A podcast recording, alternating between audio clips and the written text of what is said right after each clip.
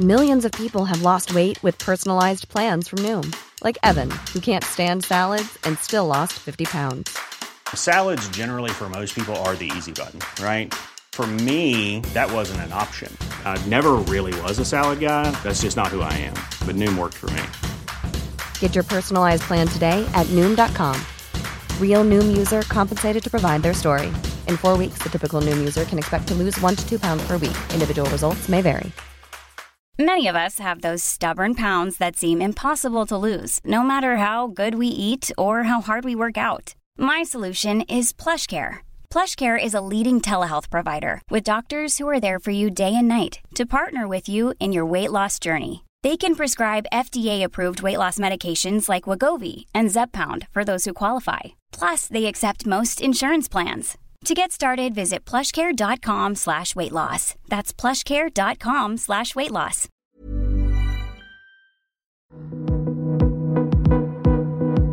I'm Jenny Wren. I've been a festival booker for over 15 years, mom of two, four if you count the dogs.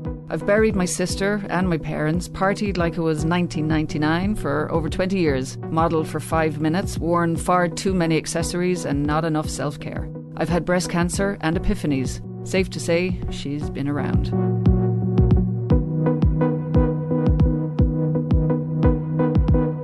You're listening to Hindsight Conversations, where my guests are invited to bring to the table what it is they want to discuss, feel ready to share from where they are in their lives. We meet it together with no agenda.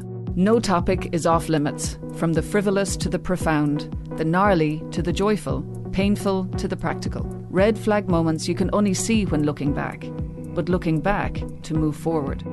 Join me weekly where we explore the 2020 vision of hindsight. Everyone has it.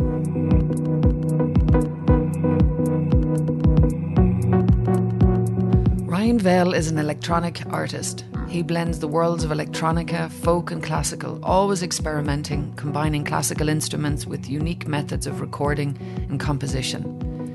Ryan, I'm honoured to say, is our spotlight artist for the next three months. It's his music you can hear as the intro to this podcast.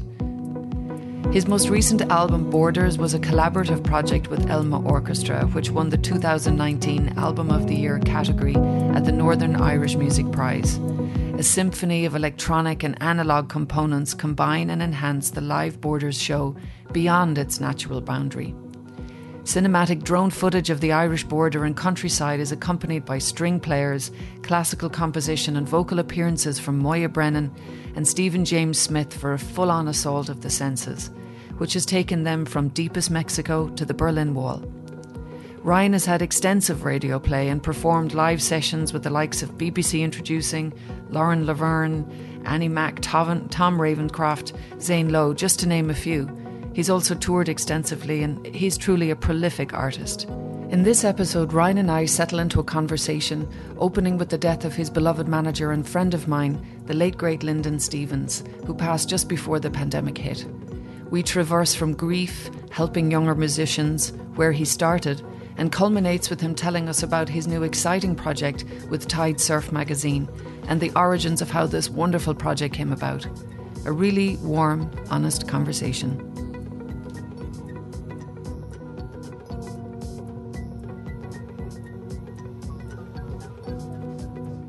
For me, the start of the pandemic was kind of probably the most testing time because obviously my manager Lyndon had just passed a few months prior to that. Me and the whole team were, we were kind of just like in this kind of place where we didn't know how to operate essentially because I don't think anything can, can really like prepare you for something like that.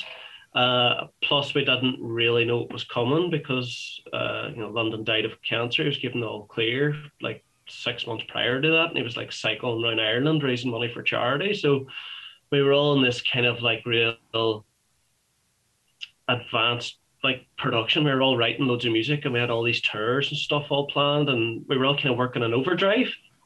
So when we kind of won the the album award, and we had all these like huge shows planned from like America, Canada, Dubai and it just felt like okay this is like the last eight years worth of like graft just come to this point and we're finally going to see the fruits of our labor um, that all kind of fell apart quite quickly um, and i think that was a testament to how tight me and Lyndon were as a team and how we worked so well together um, and kind of worked off of each other too. It wasn't just like Lyndon just worked for me, I, I worked for Lyndon as well. And it kind of just really made me think how important the team that you surround yourself with is. Um, and over time, that, that team becomes almost like family as well. Suppose you spend that much time around them.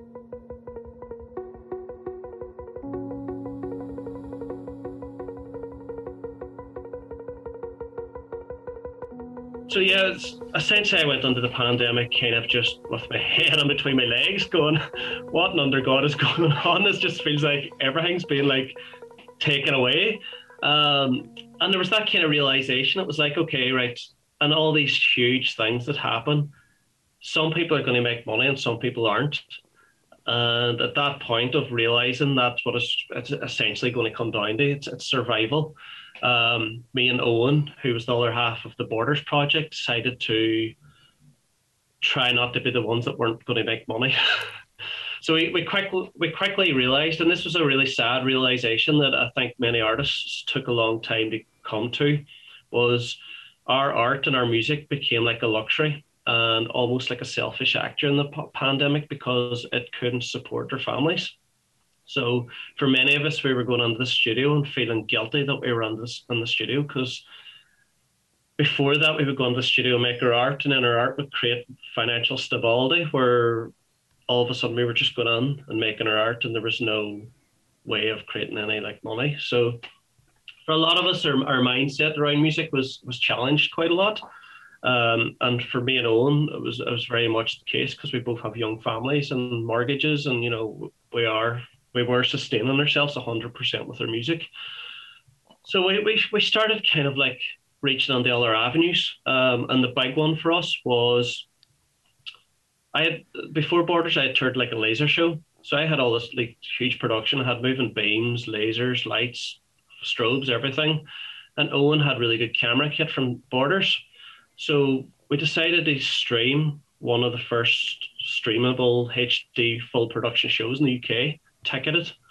Um, and at the time, everybody was kind of just streaming for free, which I absolutely detested. I just thought this this is like this feels like the only way that we can make money, and everyone's went under this kind of like attitude of, hey, we're going to entertain the world and do it for free, unaware that that is their job and that's how they're probably going to, have to make money for the next year and a half. So we were we were in the total opposite end of the spectrum. We were like, no, we're gonna we're gonna ticket what we're gonna do, and we're gonna do it at a high production value because we were lucky enough to have everything. So we set up a black tent and put on, I think it was like 24 stage lights, streamed it full HD, put it up for tickets. We sold 150 tickets. At, I think it was between 15 and 20 pound a ticket. So that was kind of like a household could watch. So we, we were kind of in the mindset that for every ticket that was sold, um, and yeah, done done really well. Uh, got us a lot of attention because no one was kind of doing it at that point, and it led on to like a new business venture for us, and that was camera work. And literally overnight, we, we just had this huge amount of like, can you film this? Can you do this? Can you make short films of this? And the fact that me and Owen were already composers, it took a lot of this kind of you know we need these to do the filming and we need these to do the music. It was we, we became like this one stop shop where people could just come and get everything done. So yeah, it just kind of turned into this mad year of like an insane amount of work. We started employing our friends that were out of work and just had this network of let's let's turn this around. Let's try and make this something good. Uh, and that's where Owen had Amelia Films started up. So that was like the main hub for all the film work.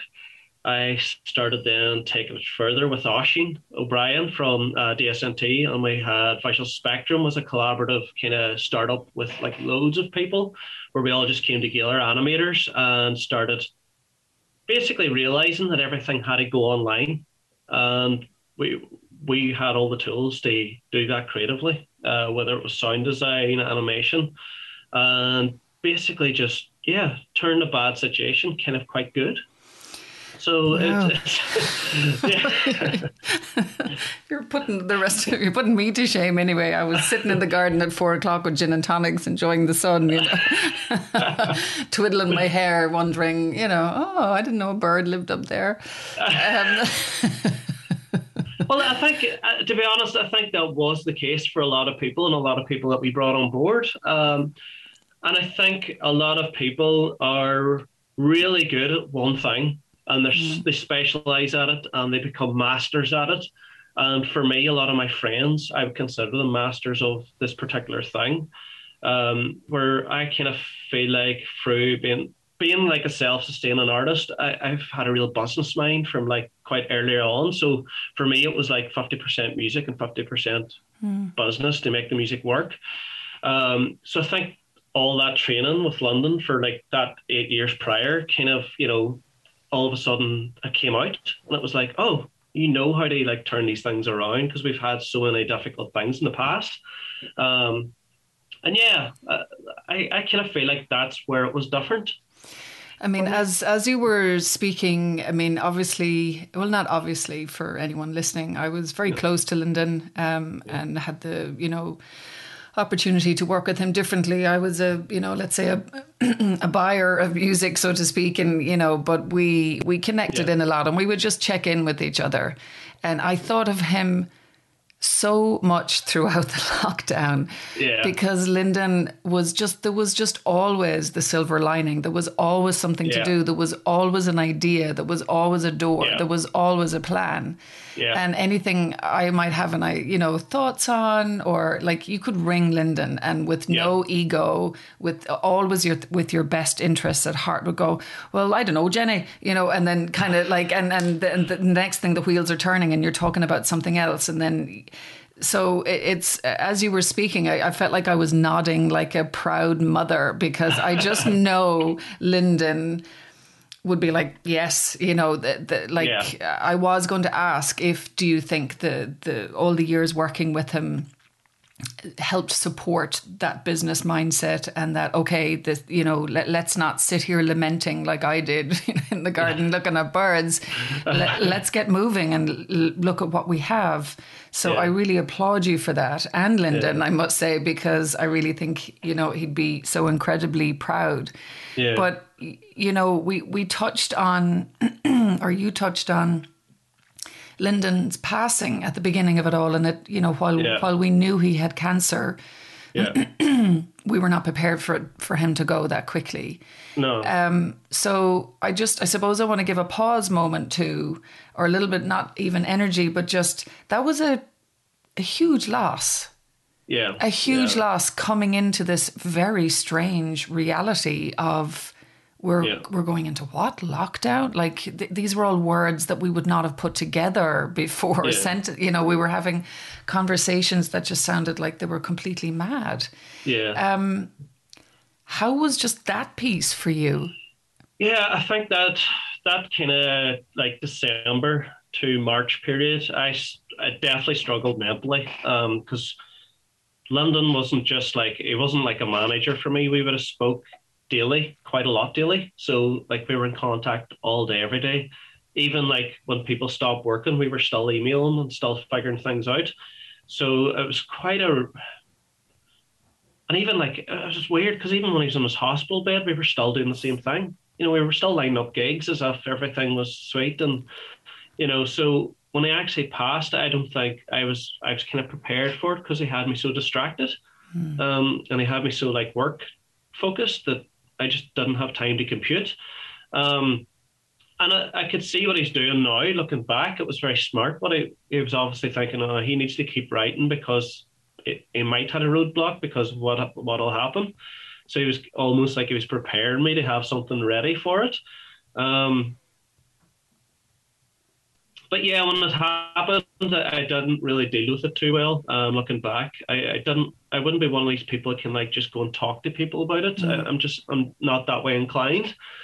So my wife kind of said, you know, you need to probably like work this out in your own way. Mm. Um, and why don't you return to the ocean? Return to the ocean. Um, so previously and like earlier, before Lyndon came on board, I, I kind of had a rough part of my life where I kind of left uni and everything was kind of basically just fall apart. And I bumped into a local kind of surfboard shaper called Rosie. And he basically just gave me a surfboard and started taking me to the ocean every day. And he was like, just come. It was like this kind of Rasta vibe, you know, reggae music going down, we just surf. And, and all of a sudden it just like cleared my mind and I was just like so focused again. So the wife kind of, you know, asked me to start thinking about doing that again. She was like, you know, I'll buy you a board. Why don't you just, we're so close to the beach, just start doing it again. You haven't had any time because you've been so busy with music. And I did. I just got a wetsuit, started going. It was the, the heart of winter. The water was so Baltic. It was like minus six degrees. There's howling minus two ones. But it was so therapeutic being on under cliffs, howling weather, it's snowing on you. And it was just like, battling it out physically, just working out these things in your head. And the more I'd done it, the more creative I started becoming. I started returning to the studio. I was like, I really want to write something now. And, you know, it just kind of, yeah, just worked it out over a couple of months to the point where I could talk about it then. Wow. It was just like, mm. okay, now, now I can speak about this. And there was a radio interview where they asked me about it. And I up to that point, I would probably like just break down in tears, and it was like the first time I could actually like hold myself together to actually like physically speak about it. So yeah, there, there's a lot to be said about just being active and mm. really, really testing times, and you know, not falling in that pit of like staying indoors and not speaking to someone. You know, it's alright not to speak to people, but maybe like find a way of just you know staying healthy during it all. Um, yeah, I've I've read before, um, you know, not necessarily prolific, but and I have found it myself. You know, grief. You, you, it's it's so weighty and so heavy, and as you've said very beautifully, you you weren't. You know, you're not immediately a talker, and you need time to process, and people do need time to process it, and but it's so I think physically weighty. There's, there's like this emotional drain that you need movement. You actually yeah. need physical movement to start like shaking it up through your cells, through your body to to get any you know to be able to process it in your yeah. brain and and you know I have this beautiful image of you know kind of battling through the the, the freezing water um, yeah. and and that leading you back to the studio and being able to talk about it. So that's um, it's a very beautiful thing, really. But we, we do need time to process and, and a way to process. Um, and for me, I definitely yeah. agree uh, because the, the feeling I would certainly get is like, oh, I'm just going to sit under a blanket and I'm going to just sit staring at something. But you actually need to physically move, don't you? Yeah. Mm. It's just it's just creating that kind of place where you can kind of forget about everything for a mm. while and just mm. kind of yeah, there's something about working up a sweat and just getting adrenaline going just kind of mm. seems to heal a lot. Um, and it's it's it's kind of a beautiful thing when you think about it. It is. It's like it's just mm. connecting with nature at the the kind of your lowest point, and mm. it, and and it's healing you. Uh, mm. so it's yeah, it's it's a beautiful thing. Mm. Uh, so not only had you lost Lyndon, but you know the as you've rightly put, and I think this is something that people maybe didn't fully appreciate um, and I was getting it. I, I, I, really the the whole online streaming and as you say, sitting down with the guitar. I mean, this is your art. This is your work. This is like, you know, th- yeah. this is your livelihood. This is how you're paying your mortgage and raising your kids. So I am yeah. so uh, amused because I'm thinking the lead Lyndon but like. Yeah. yeah. why would you put that incredible show out for free? Of course, you should ticket it. You know, uh, uh like it just my mind was bending with that kind of thing. I almost had to step away. I couldn't. I, yeah, I couldn't quite deal with it to well, be honest I think, with you. I think for a lot of us, we like we, we did switch offline when we seen that happening because mm. it, it, felt like there was we should have all got together as one mm. whole music community and had like some kind of like discussion about it or something. But what happened was it, it, maybe showed the flaws of the music community and how mm. you know how many different sectors there is within it. Um, and like I was saying from the start, I said you have to understand like no matter what happens, we're going to be the last to be looked at. Mm. So we have to create some kind of sustainability on what we do.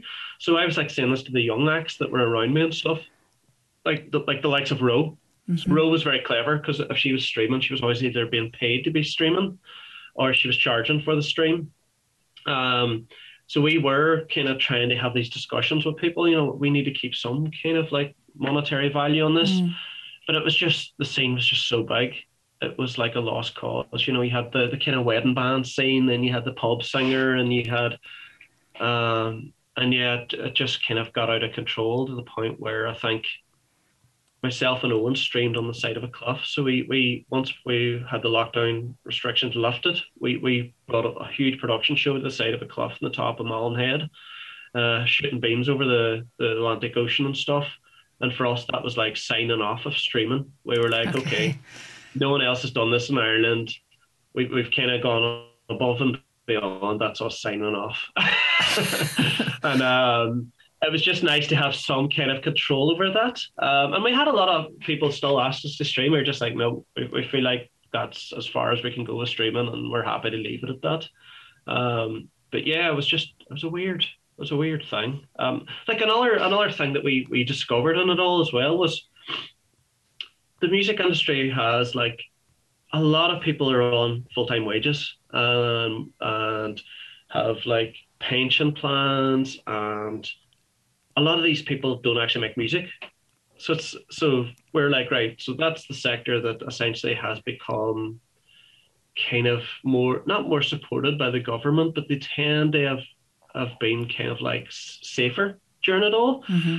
Uh, and then the musicians kind of very few of them had a backup plan.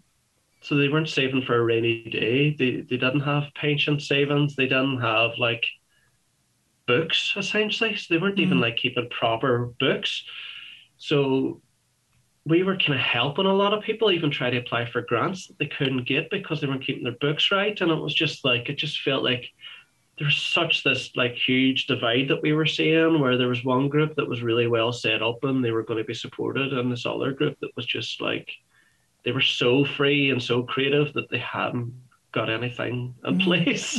and it was just like, oh no, how do we fix this? You know what I mean? And it's like, so yeah, it was just there's so many things that were highlighted during it that, that need to be addressed going forward. It's just yeah.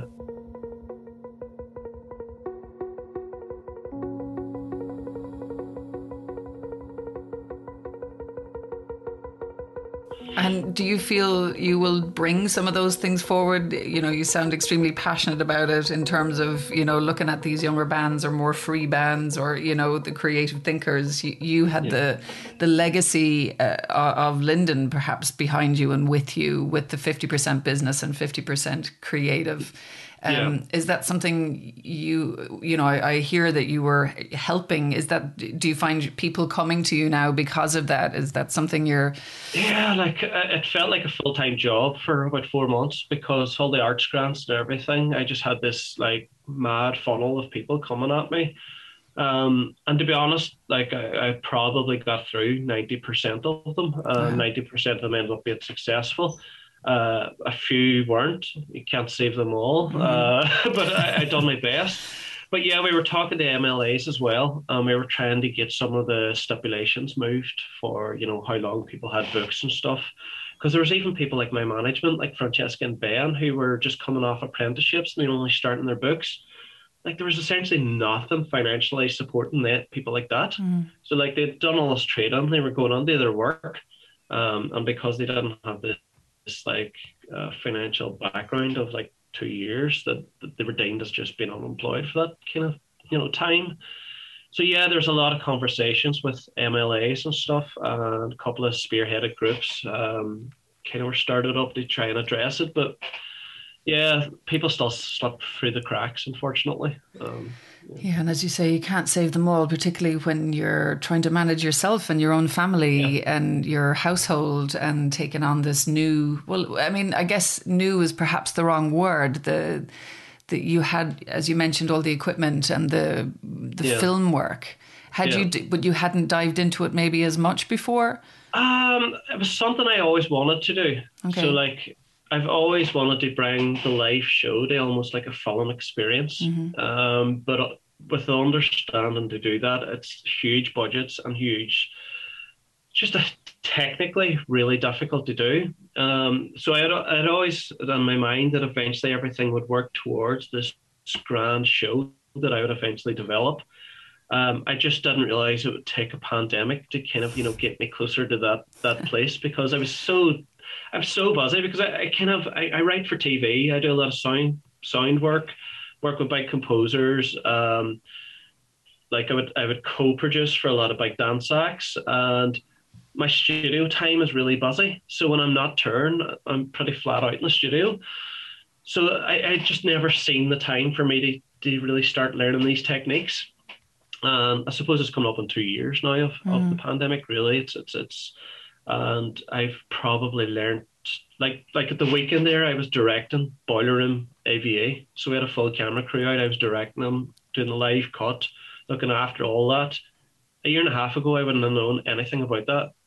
so it's like it just shows you how much you can really learn and push push your career within you know when you're being kind of your back's up against the wall i suppose. I guess but i you know I, I tend to go to the emotion or the human side of it and what i hear is a great uh, resource within you yeah. to you know and i think that you, you probably i'm not saying you haven't but i think here and now i'd like to kind of just hold a space for that for a second and go hang on a minute you know that's pretty incredible that yeah it is something you wanted to do but yeah. um, this ability within you um, where you know we often say it's the creative side that you know wanting to move forward but there is there there is a great strength there within yeah. you to to move forward and take it and, and not just kind of dabble at it to really take it on and do it really really well and I think that's that's kind of amazing yeah it's uh don't think I seen it coming, but yes, you, you, learn a lot about yourself these situations. Um, mm. Yeah, about how much you can be pushed and how much you can push back, and I don't know. It's it's just it's interesting. Like, and I think for a lot of us now that are kind of moving on with things, it's just trying to wait. Like, essentially, I was hoping to announce shows October and start mm-hmm. getting back out touring. Um, and a week ago, we had to pull everything again. So we've had to pull these shows now six times, and these are all shows that I've waited a lifetime to play, like the South Bank Centre and like London and all these real cool monumental shows. Mm. And every time I pull them, it's just like this, like dagger piercing me. It's just like I can't handle pulling shows any longer. Can we just stop booking shows? Because I would rather. There's something about the adrenaline of someone like yourself contacting Lyndon. Do you to play Body and Soul? Yeah, let's do it. Which day? And there's that excitement of you know, and then you start thinking about the live show. But booking a show for four weeks later, but to be like, oh, now we need to move it two months forward. Oh, now we need to move it another two months forward it just takes all the goodness out of it. Just takes mm. all the mm. excitement out of it, and it, it just becomes this like, so what kind of affair now? Okay. and it sounds awful to say that, but it, it just it's moving so much that you just get into the mindset that like you don't think it's ever going to happen. Wow. And it's it's just. Uh, yeah, so I, have kind of asked my management and booking agent now to, to just stop booking stuff okay. until we know we can go out. Yeah. Because it's just, it's playing with our emotions too much. Do you know what I mean? It's like dangling that carrot. There's only so much disappointment and heartbreak and loss. I think uh, a, yeah. a, human being can manage. No amount of sea swimming is going to keep. Yeah. you know, and, and, I'm sure it's similar for yourself. You know, you book the festival and you get that rush. Yeah, there is rush, a rush. Yeah, there is a rush, and I think there's something. Um, I remember having this this moment of clarity, which is com- quite off topic, but I'll, I'll hopefully be able to bring it back on. When my, my father had a, a terrible accident, he was an, a very elderly man and he was essentially knocked down crossing the road. It was awful. Um, and what I noticed most about myself at the time is that you can nearly handle the outcome or the death, let's say. Mm-hmm. But the not knowing bit in between is absolutely fucking awful. Yeah. then this incongruent, muddy space of not knowing. I personally don't sit well with it either. So, like you, I'd be kind of like either give me the chocolate or don't give me the chocolate. give me the yeah. festival or don't, you know, this kind of like yeah. maybe and, you know, should we plan for and then that all to fall apart. I, I yeah. personally do not have great tools to no. manage that kind of thing. It's like I want to know for sure or so yeah. I I really empathize with artists. The the the stop start the the the no real plan from government. The you know, just this this muddy space of what the hell. Yeah. So it's it's um yeah, I'm not surprised that you've had to just say, listen, let's let's not book anything until there's there's clarity because yeah. it's it's an awful lot to manage emotionally, and yeah. you're still trying to be creative, and you're still trying to, you know, you know, it's not like. I think know. I think for most artists now, we we've probably wrote the album, we've wrote the new album. Do you know what I mean? We just want that, like you know, route of how and when we can do it. Do you know what I mean? And it's like, um, like what is that like? Sorry, I've interrupted you, but uh, um, I'm afraid I'll forget it. What is that like to write an album and not be able to put it out with the, you know, that must be very hard. Yeah, that, for me, that that's the most frustrating part because mm. I'd be quite a prolific artist. So I like writing the album, developing a show, turn it hard, and then moving on to the next mm. kind of thing but like stopping that creative chain that I, I was kind of in was quite difficult. It was mm like, okay, so I've got an album here and what what do I do here? And they're just like, oh, do you want to work that track again or try this on this track? And after 20 revisions of each track, you're kind of going like, ah, I, I, I need to, step two needs to happen here. mm It's mm-hmm. like, so I think for, um, yeah, f- for everybody now, it's just, it's like, we, we shouldn't be writing more music. Mm. We, we should be on to that next next part. And I was out kind of doing like some jobs washing recently. We were down in the I think it's the Sauna Sauna Festival in Limerick. Uh, we were doing AVA and stuff, and we are like, you know, everyone's coming up and they're going, "Oh, you not playing?" And I'm going, "No, I'm not." Uh, to be honest, I'm I'm not really into the these token festivals that are happening. Um, I kind of feel like it's given the the government a wee bit of ammo they, they kind of not really come out with the goods. Mm. So I, I, just didn't really want to be involved in this kind of like low capacity events that were essentially allowing them to sign off financial support. Mm-hmm. And that's that's what I was seeing from it. I was like, okay, so they're they're kind of saying that we're working. They've stopped the financial support, but it's like one festival every five months. Mm-hmm. That's that's the reality, and we're still not in venues so yeah, it's it's, uh, it's, a, it's definitely hard to navigate uh, what what they've laid out in front of us. Yeah, that that piece is definitely gritty. Um, mm. I'm I'm not a prolific artist by any stretch of the imagination, but when I have an idea and if if I've to you know even this podcast ironically I've I've often said that you know actually putting it out was a process of me not killing yet another creative idea to kind of get you know unlike you you get you you you put it out but I sort of ruminate on, on things and then if I sit with it too long I literally kill it off it's like and then I hate it then I hate yeah. it I go full circle with it and I bury it I have this little graveyard of all my creative ideas and I would yeah. almost tend to them going oh maybe that kind of was a good idea but that holding, and, and I guess you would nearly have it on cellular level that you're like, you're ready to go. That there's a process with you, the album done, you should be out there. Um, and are you, so we're, you're in that holding space at the moment. Um, are you still sea swimming? Yeah. Like, what are you doing to support yourself to not, you know, go down a sort of a dark hole with it all or?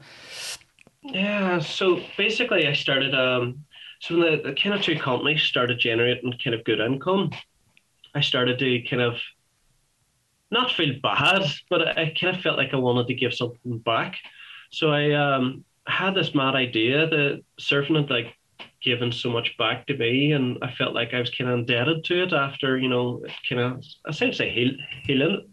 It was a healing thing for me. So I, I ended up going. Um, and starting this online video magazine called Tide Surf Magazine.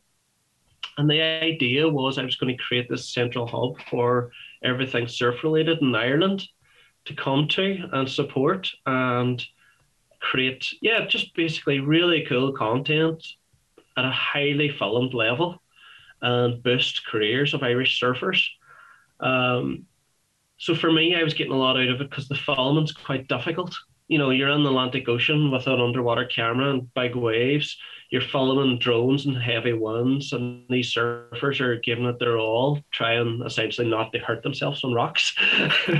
but it, it, was really riveting, and you know, I ended up getting all this beautiful film content that just makes Ireland look like this like vast landscape of beauty.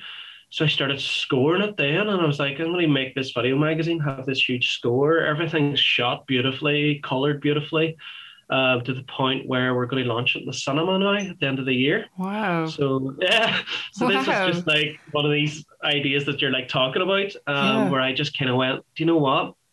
Surfing's an Olympic sport now. Ireland's got some of the greatest surfers in the world, and it's like a free for all there's nothing for them here in Ireland. The the association hasn't really run that well. There's nothing content wise helping them online to make them sports personalities that we should all know. Do you know what I mean? Yeah. We, we should know these people that are top mm. to win the Olympics. Um, and for me, it's like it's a cool sport. It's like you oh, know, it is. They, yeah. They, they all listen to good music. They can all dress. It's, it looks good. It's it's a healthy thing, you know. That, and I was just like, this just needs to be addressed. So I just kind of, in my spare time, I've been doing that, and it's been really successful. We haven't even like released the first issue. We've got two uh, juniors with three major sponsors. We've raised corporate sponsorship deals for them. That's, yeah. I mean, what a yeah. what an arc of a story there. We couldn't have plotted that better. um, um, but it's so fresh, you know. We, we haven't really got to tell anybody about it. So this is the thing. It's like people are discovering it, being all, who the hell's behind all this, and you know, how is it developing? And yeah, we haven't even got to the part of like going to radio with it or like PR and it. It's just kind of blowing up. So yeah, it's it's. Wow, I mean, there's just so much in there uh, from. Yeah going out there through pure pain, you know, yeah. let's call it what it is pure pain and grief yeah. and loss. Um, refinding through the wise words of your wife, always listen to your wife. yeah. um, you know, just going in, I won't say in search, it wasn't like a quest, but, you know, just the, the needing potentially to get back into the sea to just to get a movement going on, on where you were with grief and in in that process while you're bobbing around in minus six and, and howling wind and rain, you begin to notice again, gosh, this is an incredible sport and it's not being supported. And you've now come this incredible circle and using your skills through this pandemic of um, visual and camera. That's pretty amazing.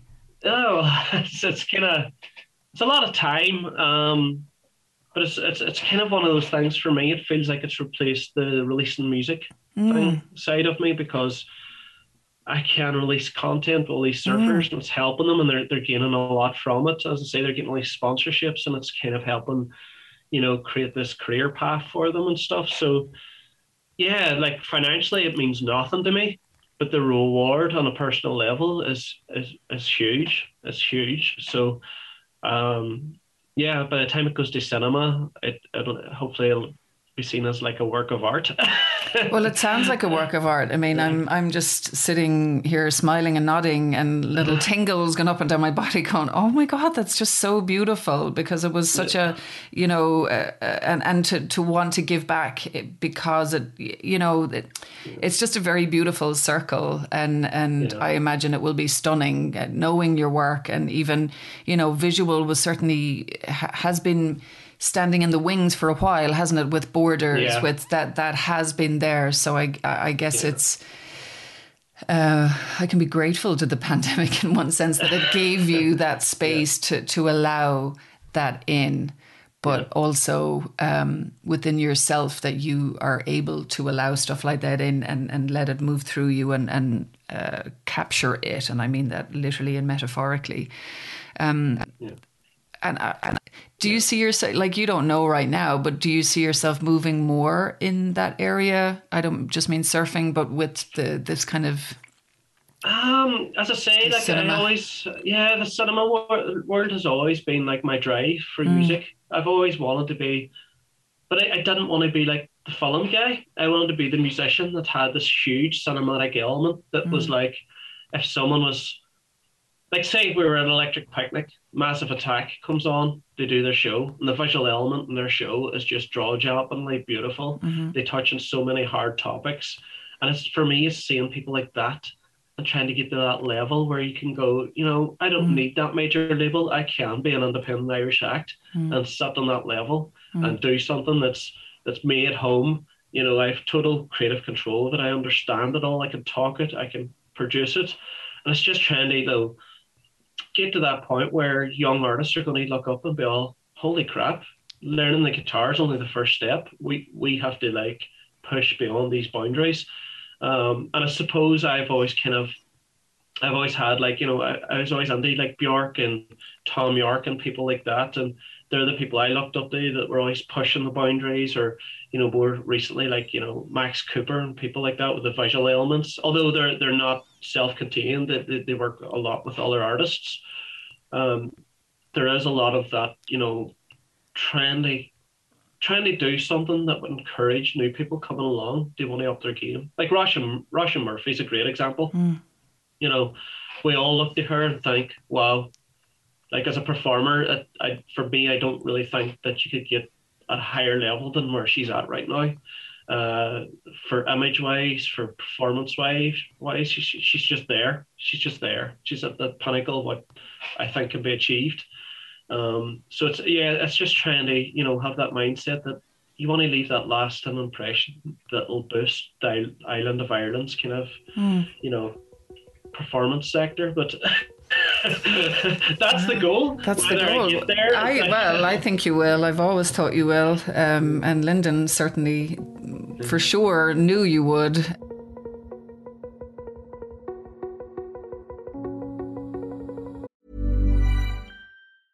Ready to pop the question? The jewelers at BlueNile.com have got sparkle down to a science with beautiful lab grown diamonds worthy of your most brilliant moments. Their lab grown diamonds are independently graded and guaranteed identical to natural diamonds, and they're ready to ship to your door. Go to Bluenile.com and use promo code LISTEN to get $50 off your purchase of $500 or more. That's code LISTEN at Bluenile.com for $50 off. Bluenile.com code LISTEN.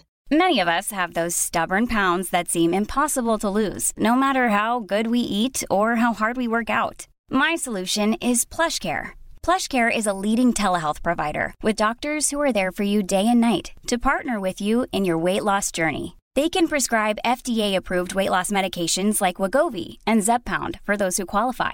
Plus, they accept most insurance plans. To get started, visit plushcare.com slash weight loss. That's plushcare.com slash weight loss. A lot can happen in the next three years. Like a chatbot may be your new best friend.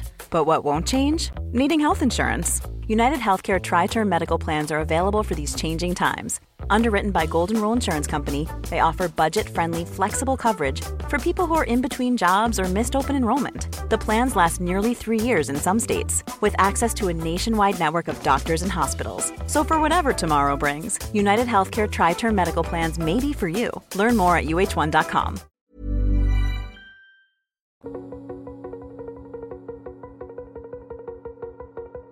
if we look back at young Ryan at school or young Ryan as a teenager, or wh- where where did music come in for you? It was kind of weird. So my father was a been a big uh, guitar player, mm-hmm. so he would have been on a lot of like the bigger Irish rock acts. Uh, um, when he was younger, had a pile of vinyl releases.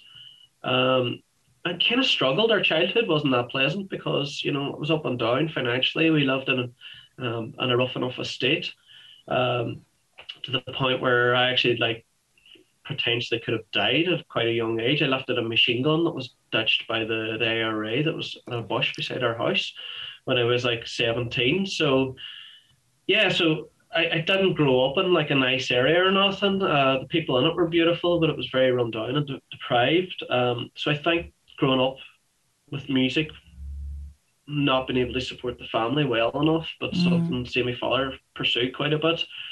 It maybe put me off music at an early age, mm. you know, and mm. I was I was probably looking elsewhere. Um, when I was about 13, I, I was playing guitar and I was playing bass. Um, and it was kind of weird. I, I was always in music shops because my dad would have fixed and repaired guitars. So, you know, I would have been like the 12 year old that stunk of fags because back then everyone smoked in like or like music shops. It was really old school and rock and roll, unlike it is now. But like, you know, I'd be sitting with a packet of Haribo. They would all be testing amps all day, and you know, and um, so I, I just had this real. I was always around music and musicians. Um, And one Christmas, it broke me my dad's heart when I asked for a set of turntables. I couldn't believe it. So at the time, I had discovered rap and hip hop, um, and I think it was. I don't know if it's Low End Theory by Tribe Called Quest or it was the Beastie Boys, but it was along that really nice hip hop era where it was quite pleasant. It was quite mm-hmm. jazz influenced, and it wasn't all this kind of bitches and hoes mm. and the N word being used a lot because I, I really didn't like connect with that side of it. Um, so it was just generally good lyrics, good good beats, um, and I was just really uh, intrigued. I was like, how are they scratching and how are they doing all this mixing? So my dad eventually got me these like belt driven decks, and I think for me, although I'd played guitar up to that point and in a few bands, I think when I got the decks, that's when I knew music was like a big part of my life. So I would have kind of grown up going through all the old Sugar Hill records, listening to like Gang Starr, people like that, you know. And, um, and I think a real turning point record wise for me, kind of when I was around 17, was when Guru released Jazzmatazz. Okay. That album with like MC Solaar and for me, it was like musically just on par with it, what I was really into at the time. I just really liked jazz. You know, I, I think there was like the Saint Germain, the Tourist album was out as well, and I just felt like that era of music was really strong musically. Things hadn't, they weren't really like stripped back. It was like real musicians really giving it their all, and everyone was on this like equal level. Um, so for me, at that point, I knew I wanted to do music, but I didn't want to study it in college. I kind of seen music as my like my paintbrush, mm-hmm. um, and I seen it as my medium on which I would make art. So I was never interested in making like a structured pop song or anything that was kind of the the norm. I always was challenging what I thought the norm was was, and the hope to find something different. So I studied art. I done uh, GNVQs, HNDs, went to university doing fine art. I was painting. I was doing photography. Really, really surrounded by like amazing artists and just it was really influential. Uh, mm. it, was, it, was, hugely influential um, to the point where when I was in uni in Manchester, I got a grant to pay for my rent, and I went and bought a sampler instead,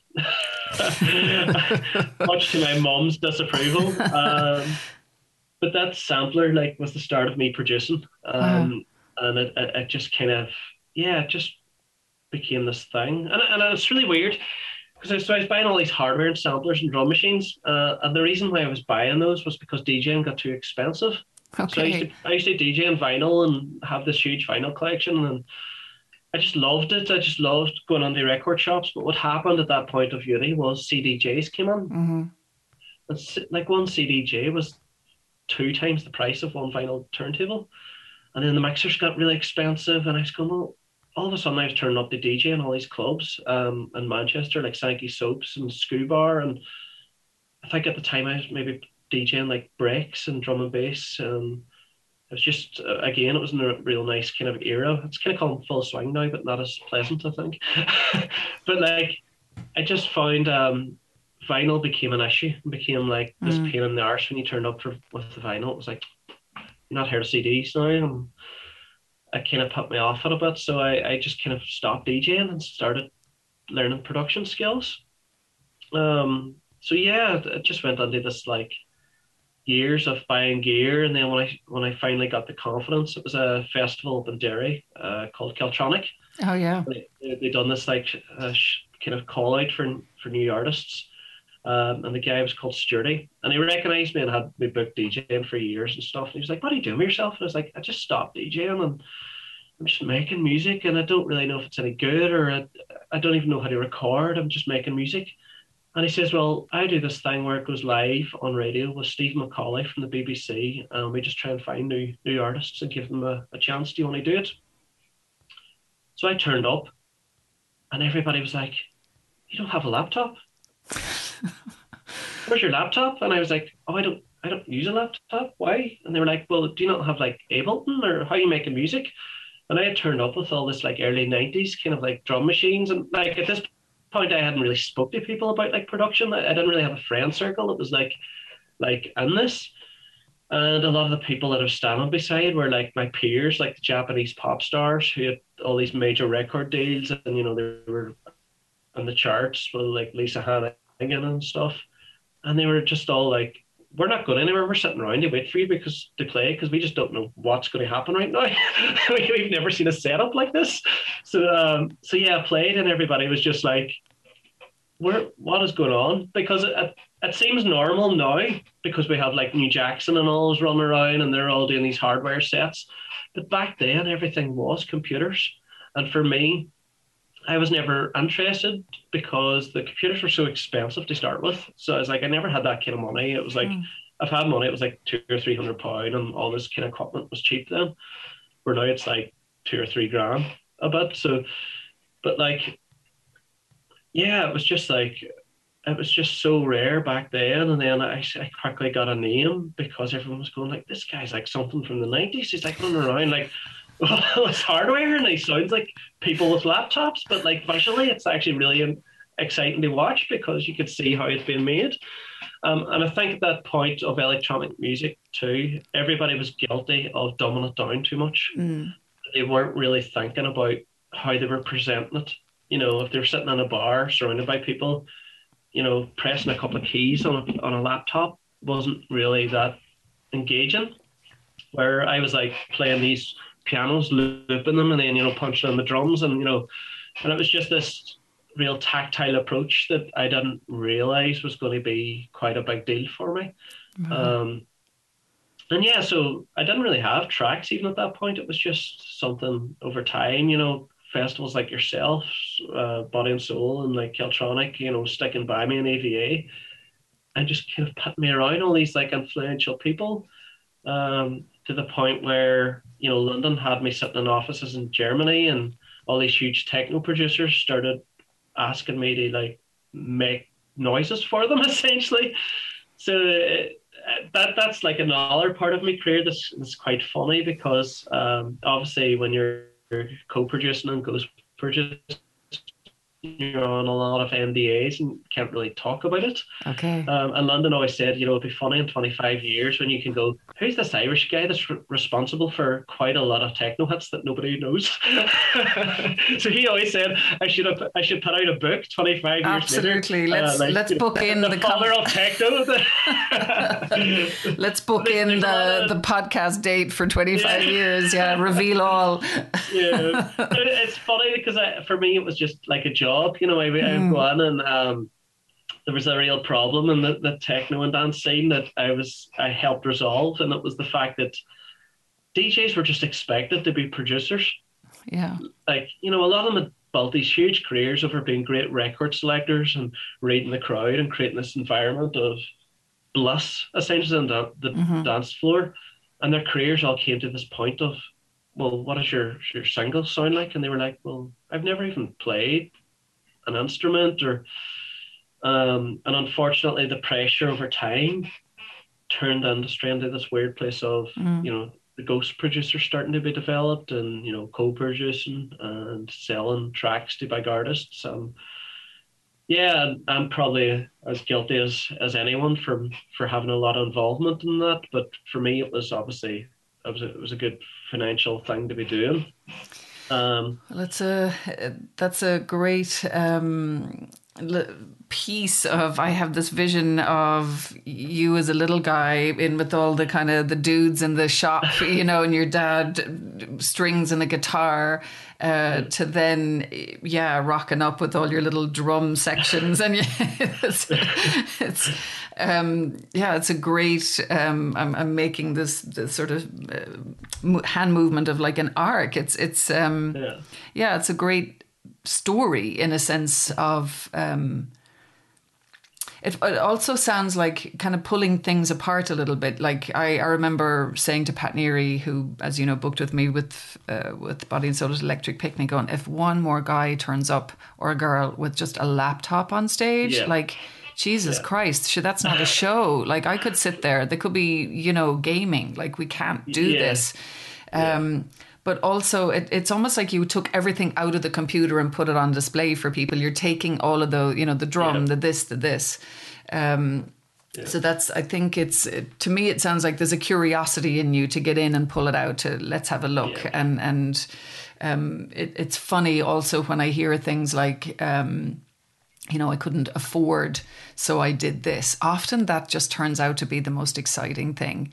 You know, yeah. even early days of Body and Soul, when, you know, when, yeah, we had a very strong kind of booking, I wouldn't say ethos, but kind of. But a lot of that was because we couldn't afford the super big bands. so, so you had to cut your cloth differently. So you did go looking, you did go searching in the down the back of the forest and under the stones, and you know, you yeah. you you. I think you get more creative if you just don't throw money at it. You know. Yeah. Um, yeah.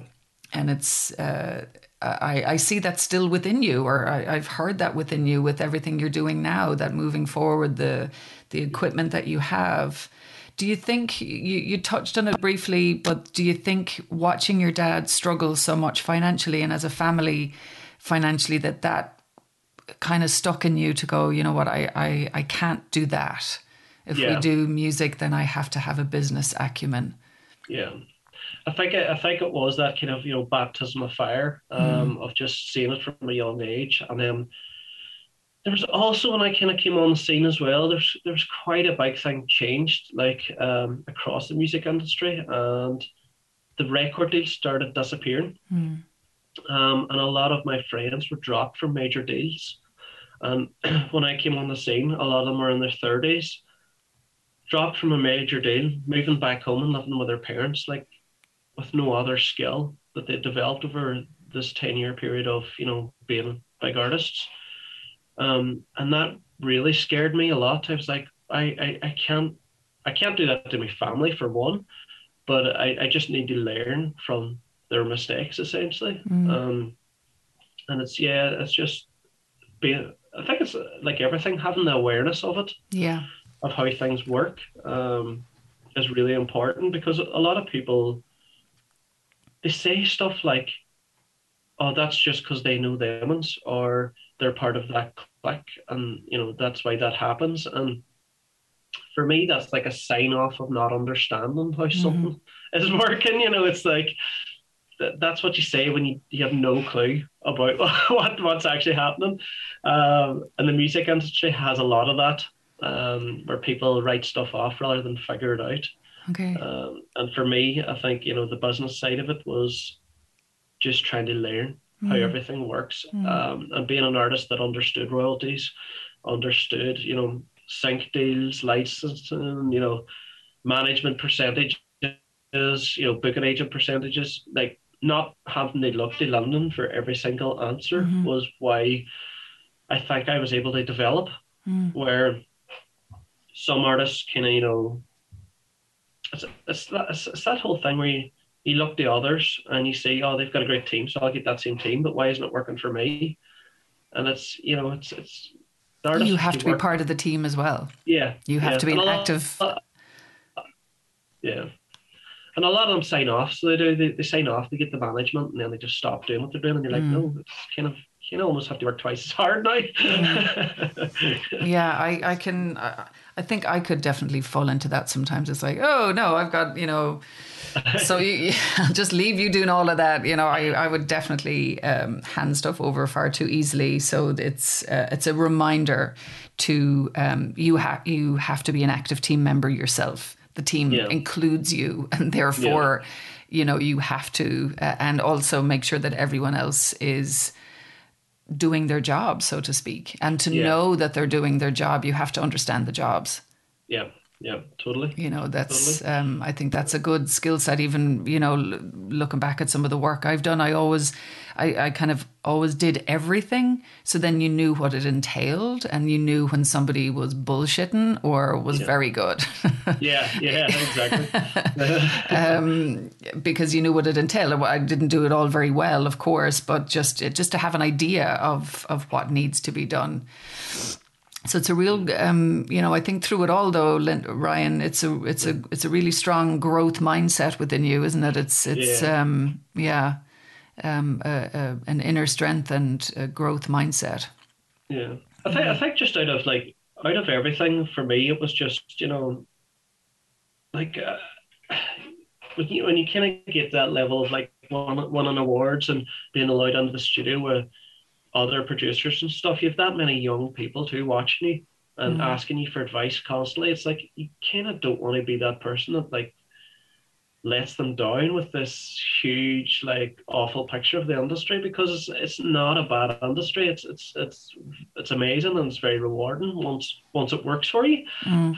um, but it's just getting to the point where it works for you um, and finding that balance. Um, and th- there's something really beautiful about being honest with a lot of the young ones too when they when they come with questions. You know it's like oh, I've got the single and it's on radio now, and you know, I'm thinking of leaving my job. I was like, no, you do not leave your job. I, for for a long time, my wife, when she played with me on stage, we would have worked Monday to Friday, jumped on a plane, flew out to Austria, played a show, got back Sunday night, straight back into work, and that was just our life until our music sustained, you know, our, our home.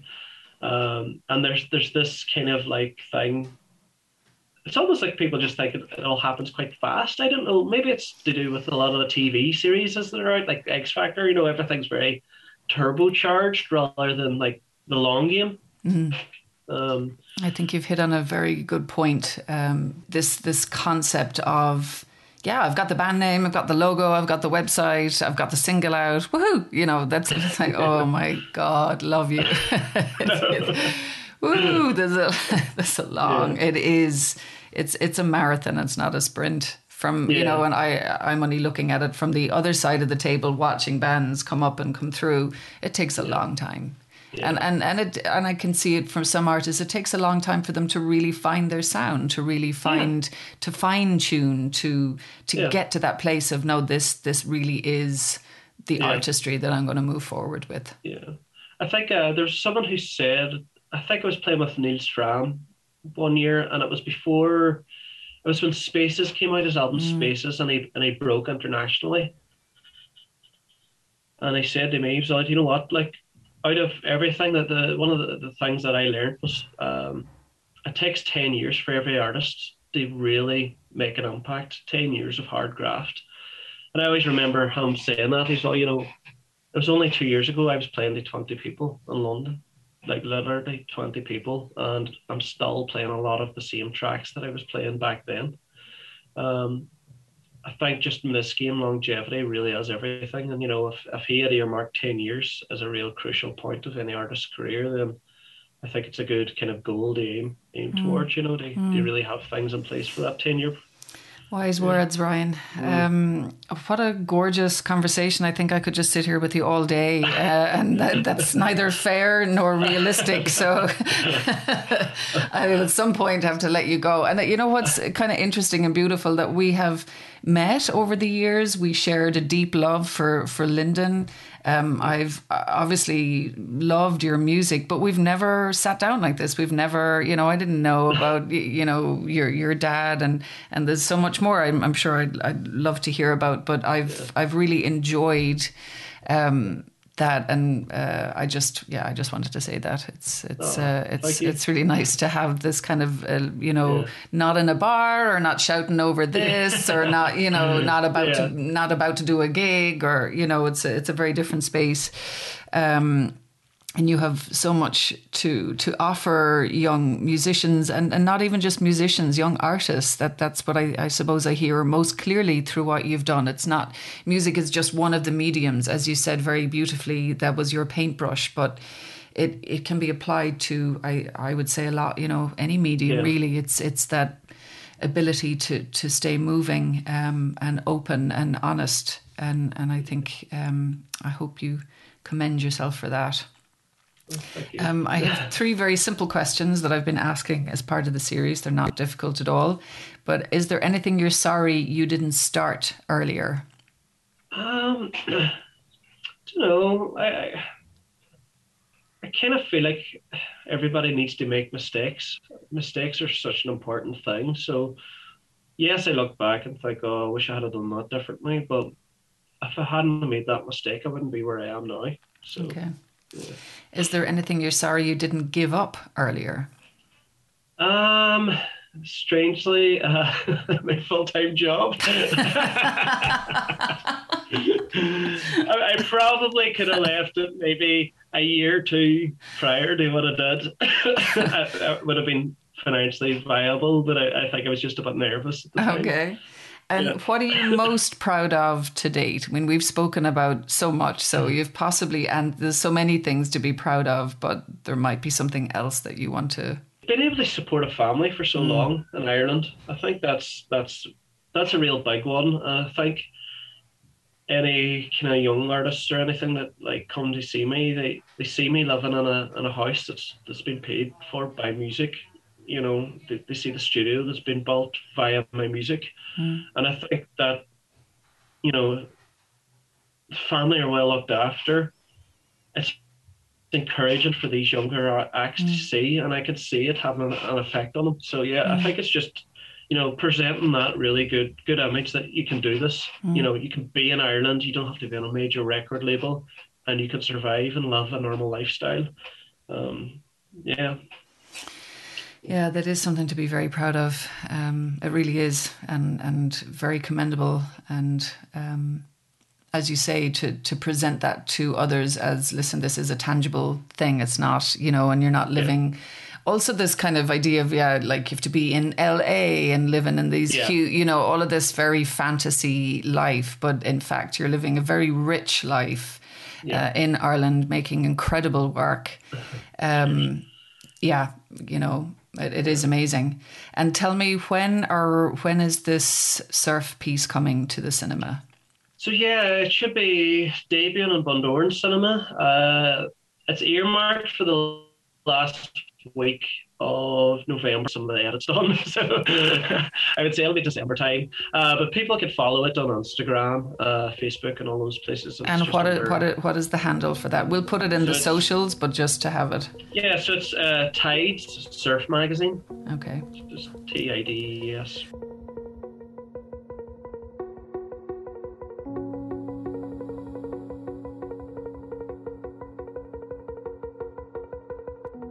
I've always found, and without trying to sound hippie, but just in general, I've always found just the power of conversation without trying to like.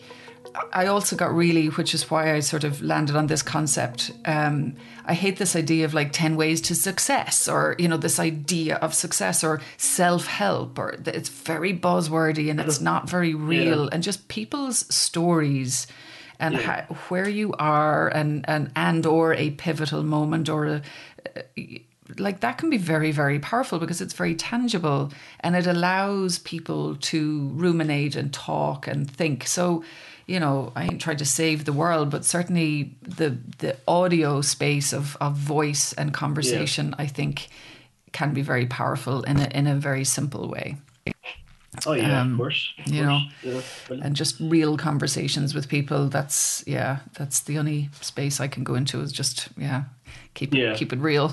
but the whole way along, I was thinking, oh, what would Lyndon be saying? What would he be telling me to do? And yeah, because I know he'd have spin-offs and he'd have a whole host of things, whereas yeah. my brain just doesn't. Uh, yeah. Well, we, we were always saying like the whole time of the pandemic, we just felt like the industry was flapping its wings, and we were just like, if Lyndon was here, he would be like totally throwing ideas left, right, and center. Oh my god! do this. Like, uh, like I thought, I honestly, I thought of him so much because he would just have, yeah. Pff, you know, he yeah. had this clarity uh, that I, yeah, is very. Yeah. It's quite unusual, actually. You just you don't meet many like him, do you? Thank you so much. I really appreciate yeah. your support and um, and yeah, all, always being able to come forward and just have really honest, open conversations is is beautiful. Thank you. Thank you for listening to this week's episode. Subscribe to the podcast wherever you get your podcasts. And come find me over in Hindsight Conversations on Twitter and Instagram.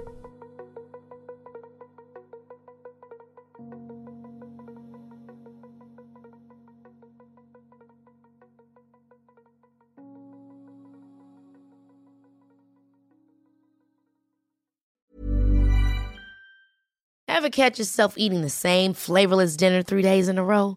Dreaming of something better? Well, HelloFresh is your guilt free dream come true, baby. It's me, Gigi Palmer. Let's wake up those taste buds with hot, juicy pecan crusted chicken or garlic butter shrimp scampi. Mm. Hello Fresh. Stop dreaming of all the delicious possibilities and dig in at HelloFresh.com. Let's get this dinner party started. Even when we're on a budget, we still deserve nice things.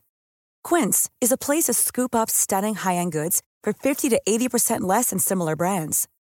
They have buttery soft cashmere sweaters starting at $50, luxurious Italian leather bags, and so much more. Plus, Quince only works with factories that use safe, ethical, and responsible manufacturing. Get the high-end goods you'll love without the high price tag with Quince. Go to quince.com/style for free shipping and 365-day returns.